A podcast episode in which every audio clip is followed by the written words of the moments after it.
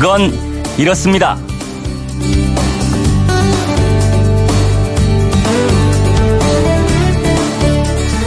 밤새 안녕히 주무셨습니까? 오승훈입니다. 대한민국이 시뻘겋게 달아올랐습니다. 강원도 홍천 41도, 서울 39.6도. 홍천 기온은요, 역대 최고였던 대구의 40도를 깬 기온이고요. 서울도 40도에 육박하고 있습니다. 정말 불덩이 같은 한반도인데요. 전문가들이 특히 이렇게 40도에 주목하는 이유는 뭘까요?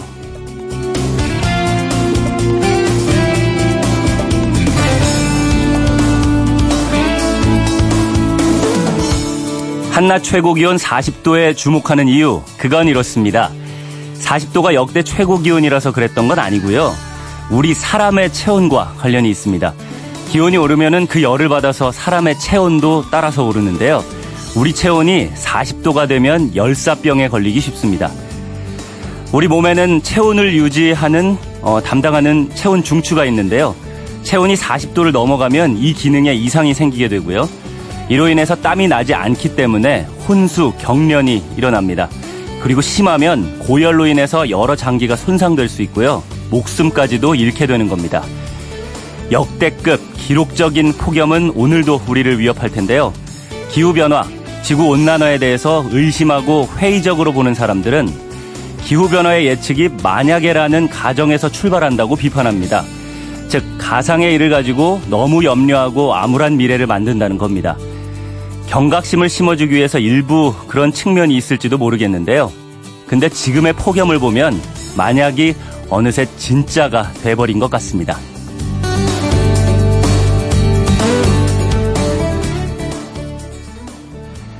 8월 2일 목요일 그건 이렇습니다. 후승훈입니다. 덥다 덥다 해도 너무 더워서 덥다는 말을 입에 달고 살 수밖에 없는 요즘인데요. 이런 이렇게 날은 덥고 지치게 만들지만 어, 들으면 속이 시원해지는 사연이나 뉴스 아시는 거 혹시 있으십니까? 여러분 주변이나 뭐 들은 얘기나 아니면은 뉴스 귀퉁이에 나온 작은 미담이나 뭐든지요. 들으면 속이 시원해지는 그래서 더위를 잠깐이나마 잊을 수 있는 얘기를 오늘 좀 나눠봤으면 합니다. 문자 주실 때 MBC 미니로 보내시는 건 공짜지만 휴대폰 샵 8001로 보내시는 건 짧은 건 50원, 긴 건 100원의 정보 이용료가 있다는 거 참고하시고요. 방송에 소개된 분들 가운데 선정해서 선물 보내드리겠습니다. 여러분의 많은 참여 기다리고 있겠습니다. 자, 문자 보내주시는 동안에 스포츠 소식 들어보겠습니다. 김태범 스포츠캐스터입니다. 안녕하세요. 네, 안녕하세요. 김태범입니다. 네. 이 무더위에도 스포츠들도 안녕한지 궁금해요? 아, 글쎄요. 뭐, KBO 리그 같은 경우에는 경기를 해도 되는 거냐. 실제로 선수협의회 쪽에서는 경기를 좀 하지 않는 쪽으로 제안을 하기도 했는데, 네. 뭐 여러 가지 좀 여건도 그렇고 쉽지는 않은 모양이에요. 그렇군요. 스포츠들도 힘들어하고 있군요. 네. 오늘은 골프 소식 준비하셨다고 들었어요. 그렇습니다. 네. 바로 오늘부터 시작되는 굵직한 대회 두 개를 소개해 드리려고 합니다. 먼저 LPGA 올 시즌 네 번째 메이저 대회인 2018 리코 위민스 브리티시 오픈이 우리나라 시각으로 오늘 저녁에 영국에서 개막하는데요. 네. 올해도 강력한 우승 후보로 거론되고 있는 많은 우리나라 선수들이 참가합니다. 지난주까지 세계 랭킹 1위를 지키다가 잠시 휴식을 취하는 동안에 1위 자리에서 내려온 박인비 선수를 비롯해서 네. 올 시즌 세 번째 메이저 대회였던 KPMG 위민스 PGA 챔피언십 제패했던 박성현 선수 그리고 바로 그 대회에서 연장에서 아깝게 패하면서 준우승 차지했던 유소연 선수 거기에 브리티시 여자 오픈 디펜딩 챔피언 김인경 선수 메이저 대회에서만 2승을 챙긴 바 있는 전인지 선수, 뭐 이런 여러 선수들이 출전을 준비합니다. 네, 쟁쟁한 선수들 많이 나오네요. 기대해 보겠습니다. 네. 우리나라 여자 선수들의 우승 도전에 변수가 될 만한 것들이 혹시 어떤 게 있을까요? 일단 가장 위협적인 경쟁 상대는 바로 지난주 스코티시 오픈 우승으로 세계 랭킹 1위에 복귀한 태국의 아리아 주타누간 선수가 아닐까 싶은데요. 네. 주타누간 선수는 올 시즌 두 번째 메이저 대회 US 여자 오픈 우승자이기도 하고요. 올 시즌 현재 다승, 평균 타수, 상금, 올해 선수 점수 거의 모든 부문에서 선두를 달리고 있습니다. 그렇군요. 그리고 또 중요한 변수로는 대회 코스를 꼽을 수 있겠는데요. 예.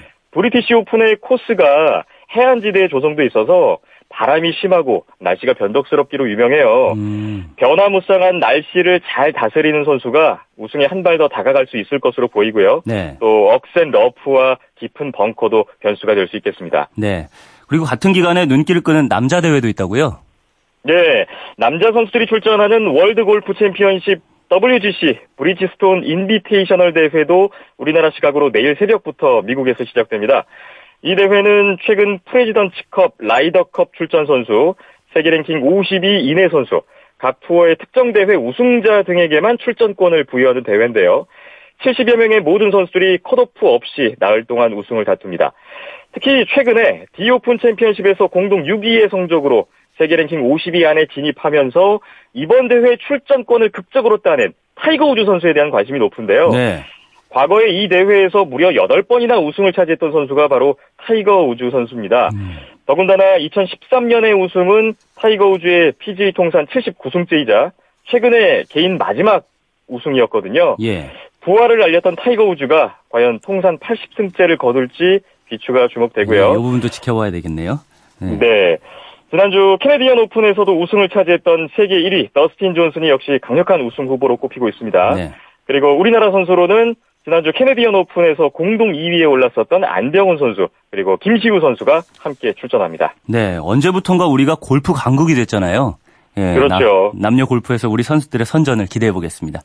지금까지 주 월요일에 또 좋은 소식 전해드릴 수 있었으면 좋겠네요. 아, 예, 그랬으면 좋겠습니다. 네. 김태범 스포츠캐스터였습니다. 감사합니다. 감사합니다.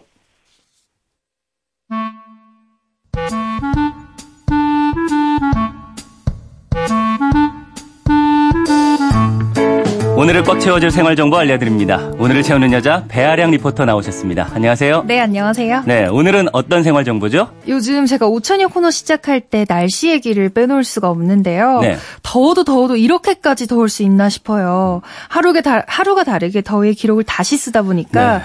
이제는 어디까지 기온이 오를지 무서울 정도거든요. 정말 무섭습니다. 예. 그래서 아무래도 이런 날씨에 출퇴근하고 어디 이동할 때면 밖으로 한 걸음 떼기 전에 겁부터 나고요. 네. 또 지하철이나 버스 기다리는 그 짧은 순간 순간에도 지쳐서 빨리 타고 싶다라는 생각밖에 안 들더라고요. 그렇죠. 그래서 오늘은 이 더위에 대중교통을 좀 더 시원하게 이용하는 방법엔 어떤 것들이 있는지 한번 살펴드릴게요. 저 같은 경우는 지하철 기다릴 때 천장에서 이제 바람 나오는 네. 곳 있잖아요. 거기 찾아가서 서 있고 막 그러는데 네. 지하철 안에서도 바람 나오는 데가 있긴 있어요. 지하철도 마찬가지예요. 음. 지하철 천장에 에어컨이 설치돼 있긴 하지만 네. 어느 곳에서나 차가운 바람이 나오는 건 아니고요. 아. 그 스팟이 딱 정해져 있습니다. 그쵸. 서울 지하철 같은 경우에는 좌석이 지역이 어디냐에 따라 많게는 6도까지 온도가 차이가 나거든요. 6도까지요? 네, 네. 지하철에서 가장 시원한 곳은 바로 객실 양 끝 쪽입니다. 음. 지하철 문 열리면 보통 사람들이 객실 안쪽 깊이까지는 잘 안 들어가잖아요. 네. 그러니까 공기 흐름도 없을 뿐더러 냉방기에서 새로운 냉기가 계속 나오기 때문에 비교적 온도가 23도로 낮게 유지가 될 수 있는 거죠. 그렇군요. 거기에 가면 되겠네요. 네. 근데 그 앞에 사람 몰려서 뭐 자리 못 잡을 수도 있으니까 네. 이번엔 반대로 지하철 안에서 온도가 높은 곳을 알려주세요. 더위를 잘 타신다면요. 객실에서 피하셔야 할 곳 알려드릴게요. 네. 끝쪽 온도가 방금 보통 23도라고 말씀드렸잖아요. 네. 객실 중앙부는 평균 26도 이상이에요. 네. 3도 정도가 높은 건데 객실 공기가 가운데로 몰리는 곳이고 또 그 공기가 냉방장치 안으로 들어가는 곳이다 보니까 다른 쪽보다는 좀 더운 거죠. 그렇군요. 그리고 약 냉방 칸도 그래요. 음. 이곳은 이름 그대로 다른 칸보다 실내 온도를 1도 높게 설정해서 냉방하고 있는 객실이 인데요 네. 이건 양 냉방 칸이 없는 2호선과 9호선을 제외하고는 호선별로 운영되고 있는 칸이 다 다릅니다. 음. 먼저 1, 3, 4호선에서는 네 번째와 일곱 번째 칸이 그렇고 예. 5, 6, 7호선에서는 네 번째와 다섯 번째 칸, 음. 또 8호선은 세 번째와 네 번째 칸이에요. 음. 좀 헷갈리죠. 네. 그래서 이걸 쉽게 말씀드리자면은 다 공통적으로 네 번째 칸은 냉방이 약하다는 점 오. 어. 하나만 기억하셔도 좋을 것 그렇네요. 같아요. 네. 또 부산과 대구의 지하철 같은 경우에는 두 번째 칸을 양 냉방 칸으로 지정해 뒀고요. 그리고 실내에서도 창문 열었다 닫았다 계속하면 시원한 공기가 다 빠져나가잖아요. 그렇죠. 그것처럼 지하철도 객실 문 앞에 계시면 바깥 공기가 유입되면서 온도가 차갑게 유지되기가 어려워요. 음. 그러니까 정말 덥다고 느낄수록 안쪽으로 더 들어가시는 게 땀 식히기에는 좋은 거죠. 네, 버스 같은 경우도 막 안쪽으로 들어가세요 이렇게 네. 하는데 더 더운 분들은 들어가는 것도 좋을 맞습니다. 것 같아요. 버스로 출퇴근하시는 분들도 많을 것 같아요. 버스는 어떻습니까? 버스에도 다 에어컨 설치돼 있잖아요. 네. 그런데 버스는 아무래도 지하로 다니는 지하철보다는 햇볕의 영향을 받습니다. 음. 그래서 자리 선정하실 때 내가 가는 방향이 어디 쪽이고 빛은 어디서 들어오는지 먼저 생각하고 타시면 햇빛에 눈 찌푸리지 않으셔도 되는 거죠. 맞습니다. 쉽게 말해서 출근길에 내가 남쪽으로 가야 한다. 그럼 버스 오른쪽 자리에 앉아야 하는 거고요. 음. 반대로 북쪽으로 가는 거라면 왼쪽 자리가 훨씬 좋은 거죠. 네. 그리고 차량 바퀴와 가까이 있는 자리는 되도록 피하시는 게 좋은데요. 음. 특히 운전석 바로 뒷자리와 맨 뒤에서 세 번째 자리는 아스팔트 온도를 그대로 받는 쪽이기 때문에 음. 다른 자리보다는 좀 덥게 느껴져요. 아, 바퀴 쪽은 피해라. 네. 그래서 버스 타셨을 때는 2열에서 5열 정도가 자리 음. 그 자리가 더위 피하기에 딱 좋습니다. 음, 그렇군요. 알려주신 가장 시원한 곳을 찾아서 탔는데 네. 그래도 여전히 더우면 어떻게 해야 되는 거예요? 2005년도 이전에 도입된 열차는 기준 온도보다 1.25도가 낮아지면 냉방 장치 작동을 중지시킵니다. 음. 누군가는 추위를 타기 때문에 지금은 기준 온도를 낮추기보다 상황마다 온도를 유동적으로 조절하고 아, 있다고 하는데요. 그렇군요. 그래도 너무 덥다. 그럼 서울교통공사 고객센터 번호 1577-1234번으로 전화나 문자를 하시면 되고요. 네. 또 서울교통공사가 운영하는 어플로도 접수가 가능합니다. 그리고 버스는 운행 정보 확인하시고 다음 버스와의 간격이 그렇게 크지 않다면 비교적 덜 혼잡한 다음 버스 이용하시는 것도 좀 더 시원하게 이용하실 수 있는 하나의 방법이죠. 그렇죠. 시간적 여유가 된다면요. 네. 더위를 많이 타신다면 지하철 탈 때 문 앞쪽과 약 냉방칸을 피해서 안쪽에 타시는 게 좋고요. 버스는 2열에서 5열 사이에 앉기. 요 정도로 대중교통 네. 시원하게 이용할 수 있는 방법 정리할 수 있겠네요.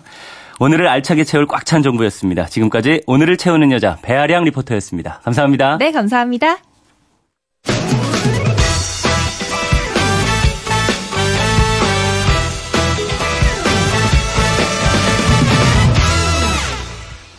낮이고 밤이고 가만히 있어도 땀이 줄줄 흐르는 이 여름날. 음, 더위는 이렇게 우리를 지치게 만들지만요. 들으면 속이 시원해지는 사연이나 뉴스, 아시는 거 있으면 함께 나눠주십사 하고 부탁을 드렸는데요. 어떤 사연들이 들어왔을지 보겠습니다. 8561님, 오늘 사장님이 휴가시니까 왠지 모르게 시원할 것 같아요. 네, 저도 들어가면은 부장님하고 국장님 안 계셨으면 좋겠습니다. 계실 거예요, 아마. 네, 시원하게 보내십시오. 1523님, 속이 시원해지는 소리, 잘 익은 수박을 쫙 쪼갤 때 나는 소리죠. 맞습니다. 이거 생각만 해도 정말 시원해지는데요. 아유, 좋네요. 8904님, 전 하루 종일 무더위에 지친 저에게 사랑하는 아내가 여보 오늘 저녁에 시원한 치맥 한 잔 하자 이렇게 말해줄 때 가장 시원한 말 같네요. 어, 약간 닭살인데요.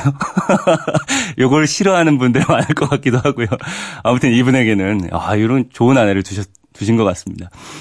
6990님 지긋지긋한 더위에도 반짝 얼음 덩어리 소식 아, 장남 녀석이 애인 데리고 와서 인사시킨다네요. 오늘 수박 참외 냉장고 채워야죠. 며느라기 먹여야죠. 하셨습니다. 그렇군요. 네. 이런 소식도 또 좋은 소식이 될 수 있어요. 0535님, 어느 아파트의 한 아주머니께서 더위에 수고하시는 택배 기사님들 위해서 얼음물을 준비해서 드리고 있다는 뉴스 듣고 마음이 따뜻하고 시원해지더라고요. 하셨습니다. 아, 이 아주머니께서 택배 기사님들도 시원하게 해주시지만 주변에 이 소식을 듣는 분들께도 아마 시원함을 선물해 주시는 것 같아요. 제가 감사하다는 생각이 또 대신 드네요. 0418님, 어제 속이 시원한 일이 있었어요. 엄마가 85세이신데 틀니를 잃어버려서 4일째 못 찾아서 우시고 우울해 하셨어요. 새 것으로 해드린다고 해서 필요 없다고 어, 그냥 이대로 사신다고 해서 마음이 영 안 좋았는데 어젯밤에 전화가 왔어요. 반찬통에 넣어서 냉장고에 넣어져 있었다고요. 아, 그렇군요. 좋아하는 목소리 들으니 저도 속이 다 시원하네요. 해피해피합니다. 하셨습니다. 참, 예, 찾으셨다니 정말 다행입니다. 여러분들이 이렇게 보내주신 것처럼 주변에서 일어나는 좀 기분 좋은 일, 예, 주변에 어, 따뜻한 뉴스 이런 거 들으면 속이 시원해지는 것 같다는 생각이 듭니다. 이런 소식들이 주변에서 많이 들려오는 이번 여름이었으면 좋겠다 하는 생각이 드네요. 청취자 여러분의 참여로 만들어가는 그건 이렇습니다. 오승훈입니다. 저는 잠시 후에 돌아오겠습니다.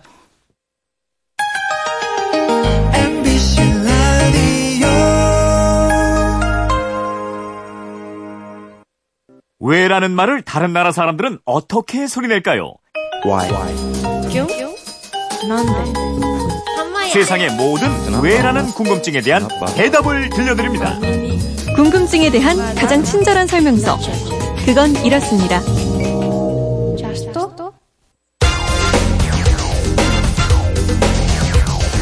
궁금증이 지식이 되는 아하.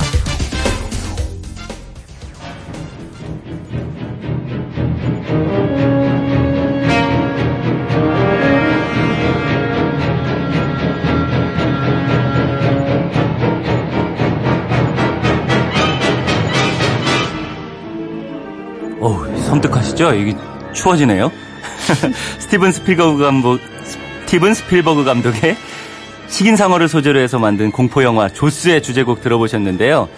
휴대폰 뒷번호 4126 쓰시는 청취자가 이런 궁금증 보내주셨어요. 올여름 휴가는 바닷가에서 보내려고 하는데요. 딸아이가 상어가 나타날까봐 무섭다고 합니다.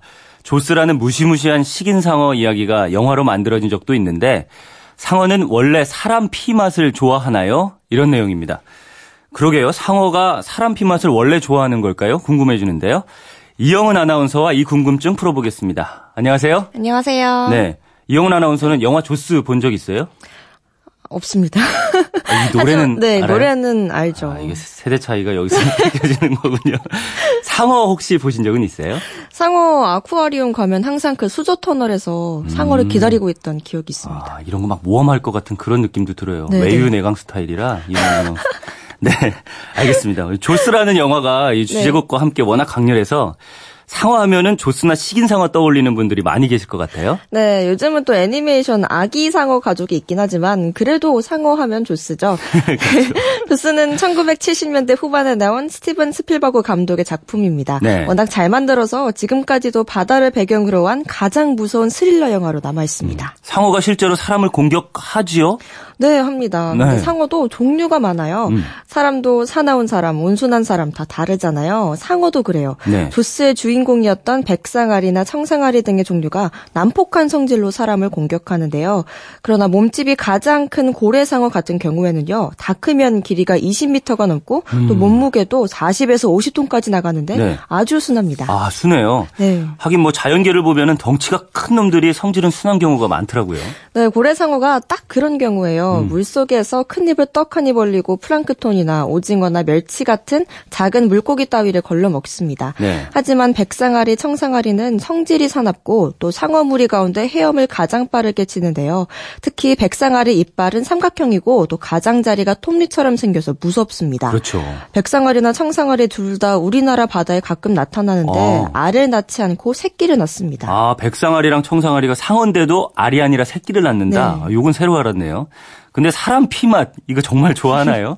어, 특별히 사람 피맛을 좋아한다기보다는요 냄새에 아주 민감하다고 봐야 해요. 네. 물고기는 원래 후각기관이 특히 발달했는데 그 중에서는 상어는 특히 후주라는 후각기관이 있어서요. 네. 아주 멀리 떨어진 곳에서 냄새가 나도 그 지점을 정확히 찾아갈 수 있다고 합니다. 네, 그러면은 사람이든 물고기든 어쨌든 피를 내는 거는 상어를 부르는 일이라 이렇게 생각할 수 있겠네요. 네, 그래서 조심해야 합니다. 네. 상어는 특히 피맛을 보면 난폭해진다는 관찰 기록도 있는데요. 어떤 상어가 고래를 공격해서 피를 내면 사방에서 상어가 몰려와서 공격을 하고요. 음. 또 순식간에 달려들어서 뼈만 남기고 살코기만 발라먹는다고 합니다. 아, 듣기만 해도 무섭네요. 우리나라 바다에도 상어들이 있다고요? 그럼요. 지난주에도 울산 근해에서 백상아리 한 마리가 그물에 걸려 죽은 채 발견됐는데요. 네. 백상아리와 청상아리는 주로 남해안에 서식해요. 음. 그러다가 바닷물 온도가 높아지는 여름철에는 동남 해안까지 활동 반경을 넓히는데요. 앞으로 이 상어떼가 우리 해안에 더 많이 출몰해서 사람을 공격할 가능성이 아주 높습니다. 앞으로 더 많이 올 거라고요? 네.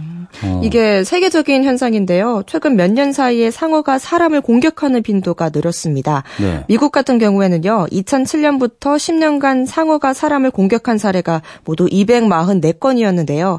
2016년 1년 동안에만 53건의 습격이 있었습니다. 어. 이건 20년 전보다 2배 이상 늘어난 수치라고 합니다. 2배 이상이요? 네. 이렇게 늘어나는 원인이 있을 거 아니에요. 왜 늘어나는 거죠? 어, 전문가들이 꼽는 건 두 가지입니다. 네. 해양 생태계에 대한 인간의 지나친 개입 그리고 지구 온난화. 먼저 음. 인간의 개입은요. 스쿠버 다이빙과 같은 해양 관광 프로그램이 많아지고 또 무분별하게 연안을 개발하거나 해양을 오염시키는 걸 말합니다. 네, 우리 인간이 상어가 편하게 지내지 못하도록 만든다는 거죠? 네. 그리고 또 하나는요. 지구 온난화, 기후 변화로 인해서 상어의 개체 수가 늘고 있다는 점인데 이게 가장 큰 이유입니다. 음, 바닷물이 뜨거워지면서 상어 규모가 늘었다. 네, 상어는 주로 따뜻한 바다를 좋아하는데요. 지구 온난화로 수온이 올라가니까 상어들의 활동 범위가 넓어지고 있어요. 네. 이런 상황에서 지구에서는 인구 수도 늘고 또 늘어난 인구만큼 해변을 찾는 이들이 많아지면서 상어의 공격도 늘어났다는 겁니다. 음, 그러면 지금처럼 기후 변화가 계속될수록 상어도 뭐 상어로 인한 피해 이런 것들도 늘어날 수 있다 이건가요? 네, 바다를 좋아하는 분들에게는 정말 끔찍한 소리로 들릴지 모르겠는데요. 네. 여하튼 지금 추세는 그렇습니다. 그렇군요.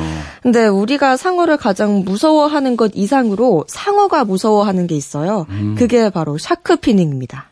상어가 무서워하는 게 shark finning이다. 네. 아, shark는 상어잖아요. finning은 네. 뭡니까? 피는 그 FIN 영어로 지느러미라는 뜻입니다. 네. 상어 지느러미로 왜 샥스핀이라는 고급 중국 요리를 해 먹잖아요. 그렇죠. 이 요리 재료를 공급하기 위해서 바다에서 희생되는 상어들이 엄청 많은데요.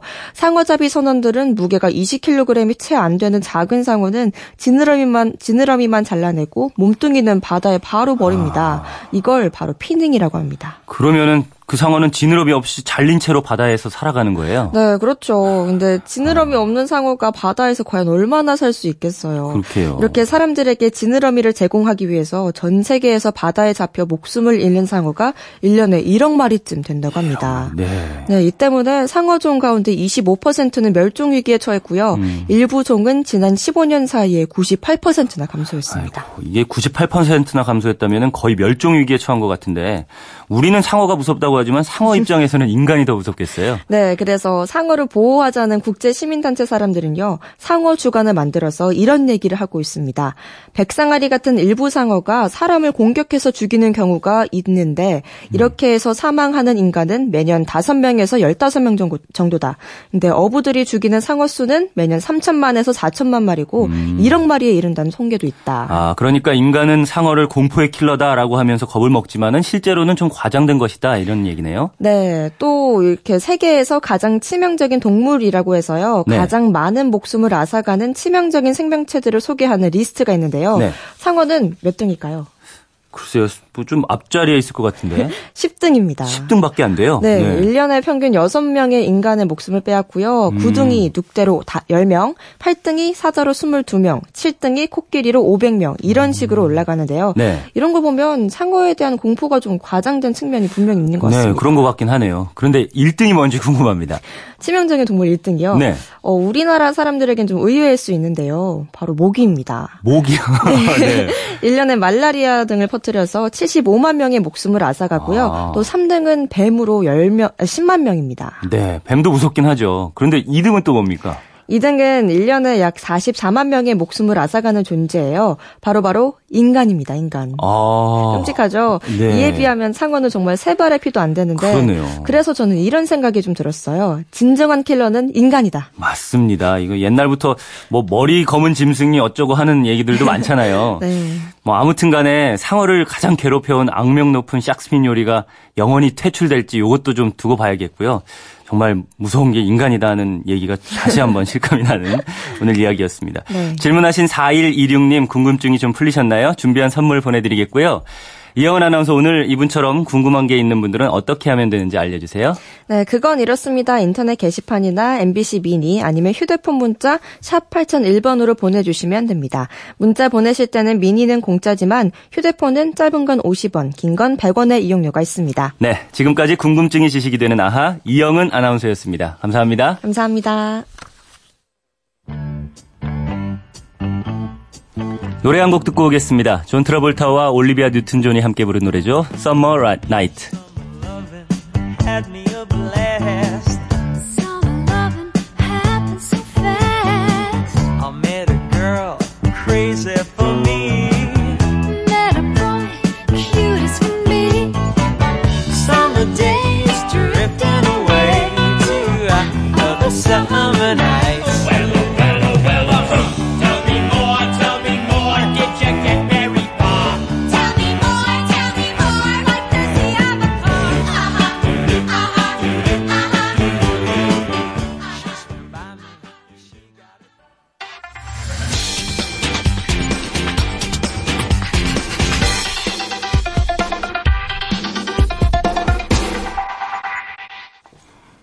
살다 보면은 예기치 못한 사건, 사고로 물적인 손해를 볼 때가 있죠.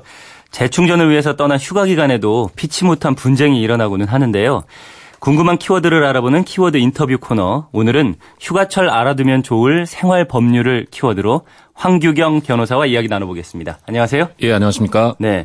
변호사 입장에서는 여행 관련해서 청취자분들에게 들려드려야겠다라고 먼저 떠오르는 게 있을 것 같아요. 네네. 뭐 휴가철에 뭐 이런저런 뭐 사건, 사고 꽤 있잖아요. 네. 근데 뭐 소송까지 가기에는 이제 금액이 애매해서 뭐 직접적으로 찾아오시는 분은 많지는 않은데. 네. 뭐 흔히 이제 발생하는 그런 사안에 대해서 좀 말씀을 드릴게요. 예. 우선 요즘 이제 해외 여행 뭐 비행기 이용 많이 하시잖아요. 음. 뭐 2014년 3월에 예. 그 서울에서 이제 그 인천공항이죠. 그 파리까지 가는 비행기에서 그 승객분한테 이제 라면을 제공하다가 네. 그 승객 하체 이제 라면을 이제 쏟은 사건이 있었어요. 네. 그게 이제 올해 이제 1월 17일 날 동부지방법원에서 판결이 났거든요. 예. 그 판결 금액이 1억 9,600만 원이었습니다. 아. 이 금액만 보셔도 피해가 얼마나 컸길래 이런 이런 생각을 하실 텐데요. 네. 이게 비행기에서 이제 화상을 입으셨죠. 80도짜리 이제 곡물이 쏟아진 건데 네. 하체에 파리 도착할 때까지 는 치료가 안 되지 않습니까? 보통 화상 입으면 아. 빨리 가서 치료를 받아야 되는데 그러네요. 그 사후 처치가 안 되고 뭐 상비약 구, 뭐 이런 구비도 좀 잘 안 됐었나 봐요. 음. 그러니까 이분이 이제 앞으로 10년 동안 뭐 이제 그 피부 이식 수술을 해도 완치가 이제 안 된다. 음. 그런 부분이 이제 반영이 돼서 피해 금액 굉장히 크게 산정이 됐었죠. 어, 근데 우리가 뭐 영화나 이런 데서 보면은 그 비행기 안에서 의사 있습니까? 뭐 이런 경우도 그렇죠. 있잖아요. 뭐 그또 의사가 있어도 화, 그 화상 같은 경우에는 또 이제 처치하려면 또 이제 뭐 도포시키고 뭐 이런 게 다 있어야 되는데 아, 그렇군요. 그런 게 안 된 상태에서 시간이 상당히 오래 걸렸던 것 같습니다. 음, 뜨거운 국물 이게 원인이었네요. 네네. 비행기가 아니더라도 뜨거운 국물은 뭐 정말 위험한 것 같아요. 그 특히 아이들 같은 경우에는 이제 뭐 말려도 뛰잖아요. 그렇죠. 근데 여행지 가면 애들이 이제 들뜨는데 사람들이 이제 북적북적 하는데 예. 뭐 손님이나 이제 그 서빙 보시는 분들이 뜨거운 국물, 커피 이거 이제 들고 가시는데 아이들이 와서 쾅 부딪히는 경우가 흔하게 있습니다. 네. 그러면 이제 아이들이 이제 그걸 머리에 얼굴에 이제 뒤집어 쓰는 건데요. 음. 그럼 이 경우에 손해배상 묻기가 상당히 어려워요. 어. 왜냐하면 이제 부모들이 예. 애들을 예. 갖다 이제 그 관리를 해야 되는데 애들이 이제 뛰다가 이제 부딪힌 거고 손님들은 그냥 정상적으로 움직이다가 네. 애들이 와서 부딪혀서 이제 쏟게 되는 경우가 많거든요. 음. 그러면 이제 식당도 뭐 손님이나 직원도 뭐 과실이 있다 이, 이게 인정이 돼야 되는데 과실 부분이 이제 적게 인정되거나 인정이 안 되니까 네. 손해배상 청구하기가 상당히 좀 어려워지죠. 청구해도 이제 금액이 얼마 안 나올 가능성이 높고요. 아 그렇습니까? 그런데 이게 어, 아이들이 뛰다가 하면은 부모, 우리는 그렇게 생각하잖아요. 이게 부모가 관리를 해줘야 되는 거 아닌가. 네네. 근데 방금 말씀하셨 거는 식당이나 뭐 종업원 측에서 좀 책임이 있다 이렇게 말씀하신 그렇죠. 뭐 정상적으로 그 아이도 별 문제 없이 걷고 있었는데 네. 종업원이나 뭐 손님이 부주의해서 했다면은 그 책임 묻겠죠. 네. 근데 정상적으로 이분들은 가는데 아이가 그냥 뛰어 놀다가 와서 쾅 부딪히는 음. 경우에는 사실 책임 묻기는 쉽지 않다는 아, 뜻입니다. 어떤 의무 같은 게 있다고 보여지면은 그 사람한테 책임을 물을 수 있다 그렇죠. 이렇게 생각할 수 네네. 있겠네요. 네. 여름에 물 조심하라고 하잖아요. 근데 뭐 노는 물 말고 뜨거운 물도 조심해야겠다 네, 이런 생각이 들고요. 비행기 편으로 여행지 갔는데 네. 수화물 도착하지 않아서 문제 생기는 경우도 있어요. 이 경우에는 어떻게 대응을 해야 될까요? 저이 부분도 이제 굉장히 문제인데요. 네. 그 비행기 타실 때그 우리가 이제 객실로 들고 가는 짐도 있지만 뭐 큰 여행 가방 같이 이제 여행사 맡기는 수화물 있지 않습니까? 네. 위탁 수화물이라고 하는데 이게 이제 뭐 가끔 다른 공항 갔다 왔다 뭐, 뭐 외국 나갔을 때 이제 그런 경우가 이제 생길 수가 있는데 그러면 이제 하루 이틀 이제 못 받는 수도 있고 이러면은 그, 그 부분에 대해서 이제 그 항공사에서 일상생활용품 비용 뭐 이런 명목으로 해서 돈을 뭐 한 5만 원, 15만 원 이렇게 이제 지급을 해주는 수가 있습니다. 아, 예. 근데 이거는 꼭 신청을 해야 주는 거지 알아서 주지 않습니다. 아 그럼 시, 신청을 해야 되는 거네요. 네네. 알아둬야겠네요. 근데 수화물을 완전히 잃어버릴 때도 있는 것 같아요. 그렇죠. 예, 이럴 때도 뭐 보상을 받을 수 있습니까? 보상을 받을 수는 있는데, 네. 근데 제대로 보상받기는 굉장히 어렵습니다. 음. 그 항공사에서는 이제 위탁받은 이제 수화물을 그 무게로 킬로그램당 2만 원씩 책정을 해서 주세요. 네. 그러니까 15kg이면 30만 원이죠. 음. 그 가방 안에 뭐 귀중품이 있었다, 뭐 비싼 뭐 선물 같은 거 샀다, 뭐 이렇게 해도 그 부분이 반영되기가 어렵습니다. 네. 그래서 이제 수화물 안에 든 물건이 뭐 이런 게 있어 증거를 남기기 위해서 뭐 항공사 직원한테 보여줘라, 사진을 찍어놔라 이런 얘기하시는 분도 있는데 네. 사실 그 항공사 약관을 보면은 그런 경우에도 사실 그 보상 제대로 받기 힘듭니다. 아 약관을 봐도요? 약관이 어떻게 되어 있길래 그랬습니까? 한마디로 이제 귀중품은 갖고 타라 이런 뜻인데요. 항공사 음. 이제 약관을 이제 구체적으로 보면 네. 전자제품 등 파손되기 쉬운 물건, 기타 귀중품은 위탁 수화물 내에 포함되면 안 된다. 아. 이제 이렇게 명시가 돼 있습니다. 네. 그래서 이제 분실 후에 소송을 하시더라도요. 사실 배상받기가 굉장히 어렵고요. 음. 그래서 이제 뭐 비싼 악기 같은 거 왜 가져가시는 분들 뭐 비즈니스석에 그 악기 자리를 하나 더 사서 가져갔다 뭐 이런 얘기도 나오잖아요. 아. 특별 소송하시거나 뭐 그런 식으로 하지 않으면은 사실 이게 지금 뭐 보호되기가 좀 굉장히 어려운 부분이 네. 있습니다. 목욕탕이나 상점 같은 경우도 이렇게 귀중품은 분실해도 책임지지 않습니다. 네. 이런 거 있는데 항공사 약관에도 이게 있는 네, 거군요. 있습니다. 네. 네.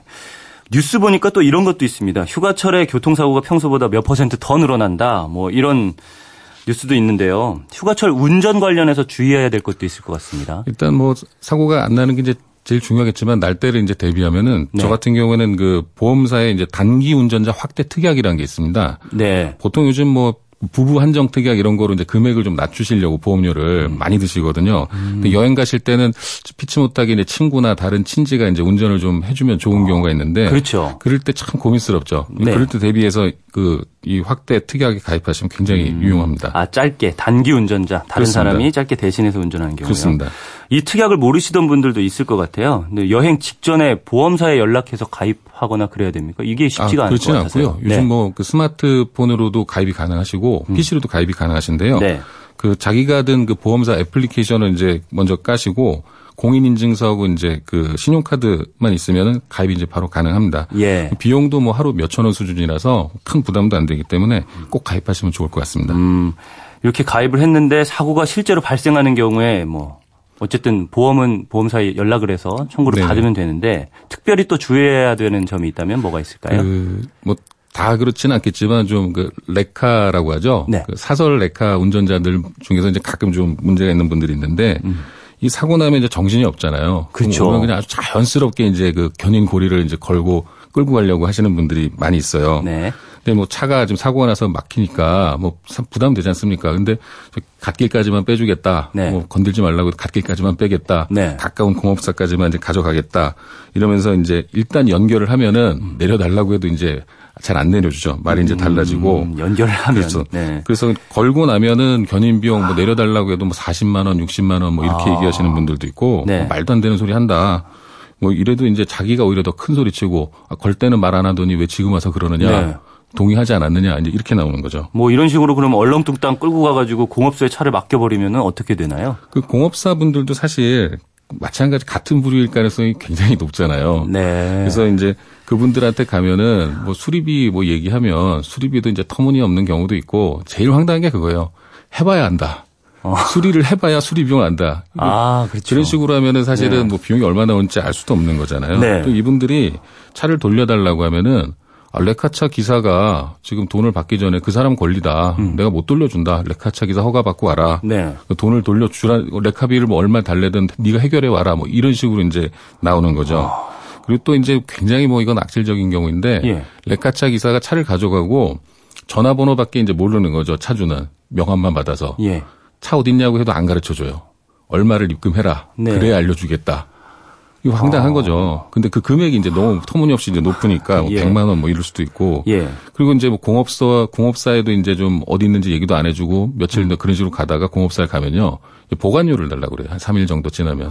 자기들이 수리를 안 했어도. 예. 그런 것 때문에 이제 시비 걸다 뭐 하다 보면 차 찾는데 한 달 걸렸다 이제 이런 분들도 나오는 겁니다. 야, 이건 정말 완전히 여행을 망치는 거죠. 완전히. 망치는 거죠. 네. 이런 분들은 도대체 어떻게 대응을 해야 되는 거예요, 그러면? 그래서 이제 그런 게 이제 문제가 되니까 네. 보통 이제 보험사 연락해서 보험사 통해서 하는 게 제일 좋다 이런 음. 말씀 듣고 이제 보험사 레카를 이제 이용하겠다 이렇게 마음 먹는 분들이 많은데 예. 이렇게 마음을 먹으셨다고 하면은 절대로 이제 그 사설 레카 그 오신 분이 그냥 슬쩍 걸려고 해도 그 차에 손을 못 대게 하시는 게 제일 중요합니다. 음. 그래서 이제 요령은 증거가 있으면 사실 함부로 못 하는 거거든요. 그래서 네. 동영상을 요즘 핸드폰으로 동영상 찍으시든가 녹음을 하시면서 제 차에 손대지 마세요. 손대지 아. 마시라 분명히 말씀드렸습니다. 네. 이거 이제 녹음을 하시고 그리고 이제 상대방이 이제 명함을 주면 나한테 명함 줬는데 이 사람이 함부로 할 수 있겠나? 내가 자기 인적상을 아는데 대략 네. 이렇게 생각하시는데 레카 기사들은 그렇게 생각을 안 하고요. 나한테 명함 받은 거는 내 연락처를 받고 차 끌고 가라는 걸 동의한 뜻이다. 음. 이렇게 얘기를 하세요. 그러니까 이제 명함 받으면 된다고 생각하지 마시고요. 명함 받으시는 것보다는 거절 의사를 명확히 하시고 네. 증거를 남기시는 게 가장 좋습니다. 네, 레카 운전하시는 분들도 좀 뭐 아니요 안 하겠습니다 이렇게 하면은 좀 기다려 주시거나 아니면 다시 협의를 하는 것도 필요할 것 같아요 이분들 입장에서. 근데 그분들이 워낙 경쟁이 또 치열하기 때문에요. 네. 오시면 바로 겁니다. 그때 그렇군요. 이제 바로 말려야 됩니다. 네. 이렇게 해서 이제 일단은 차를 가져갔다고 하면 제대로 고쳐지지 않은 경우가 있을 것 같기도 해요. 이럴 네네. 때는 어떻게 해야 됩니까? 그 뭐 아무래도 그때는 이제 뭐 공업소 이제 수리 그 하는 업체하고 이제 문제인데 예. 그런 거 고려해서도 음. 그 실제로 자기가 원하는 곳에 차를 이제 가져갈 수 있도록 하는 게 제일 중요합니다. 네. 이것도 불법이긴 한 거죠? 그렇습니다. 네. 네. 오늘 말씀하신 내용들은 다 휴가철뿐만 아니라 평상시에도 발생할 수 있는 분쟁이잖아요. 그래서 네, 알아두시면 피해를 줄일 수도 있고 피해가 발생했을 때도 빠른 대처를 할 수 있지 않을까 싶습니다. 오늘 참 좋은 말씀이셨어요. 감사합니다. 지금까지 황규경 변호사였습니다. 예, 감사합니다. 네, 오늘 날씨는 어떨까요? 기상청의 이효은 리포터 연결합니다. 네, 8월 첫날인 어제 폭염 기록을 새로 썼습니다. 우리나라 역대 낮 최고 기온이 대구 40도였는데.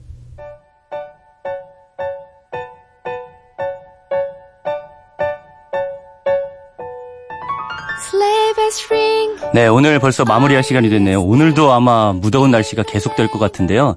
머릿속으로는 겨울을 생각하면 좀 시원해질 것 같다는 생각이 들어서 이 노래를 준비했습니다. 제이레빗이 불렀습니다. Winter Wonderland. 이 노래 들으시면서 저는 내일 다시 찾아오겠습니다. 지금까지 아나운서 오승훈이었습니다. 목요일 아침 모두 힘내십시오.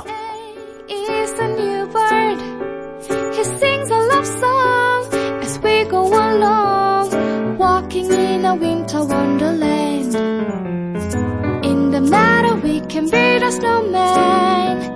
Then pretend that he's Parson Brown. He said, Are you mad? It will say no man. But you can do the job